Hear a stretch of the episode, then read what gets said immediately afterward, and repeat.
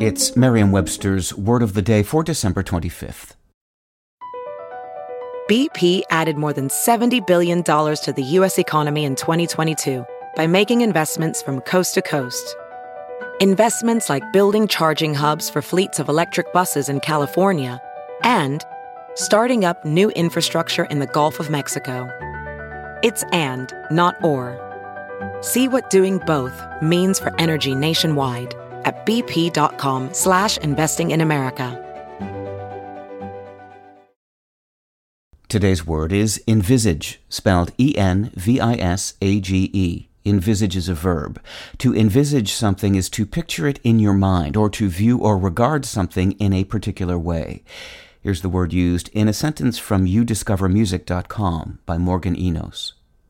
Amid all his on-screen work, Sheb Wooley never stopped writing songs, and the one that took off was The Purple People Eater, which skewered the musical crazes of the time by envisaging a grotesque space invader taking the bait. Envisage this. A word is borrowed from French in the mid 1600s and sticks around to be used in the 21st century. It's not hard to picture. The word envisage isn't alone in this accomplishment, used today to mean to have a mental picture of something, especially in advance of realization, and to view or regard something in a certain way, envisage for a time could also mean to confront or face someone.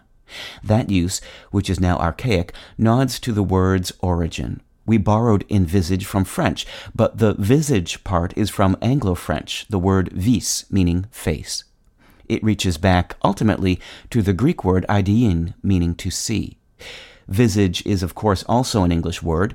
It entered English much earlier in the 14th century and is typically used today in literary contexts to refer to a person's face. Envisage isn't necessarily restricted to literary contexts, but it does have a formal tone. Its near twin envision, meaning to picture to oneself, which has been with us since the 19th century, is interchangeable with envisage in many contexts and is somewhat less formal. With your word of the day, I'm Peter Sokolowski. Visit Merriam-Webster.com today for definitions, wordplay, and trending word lookups.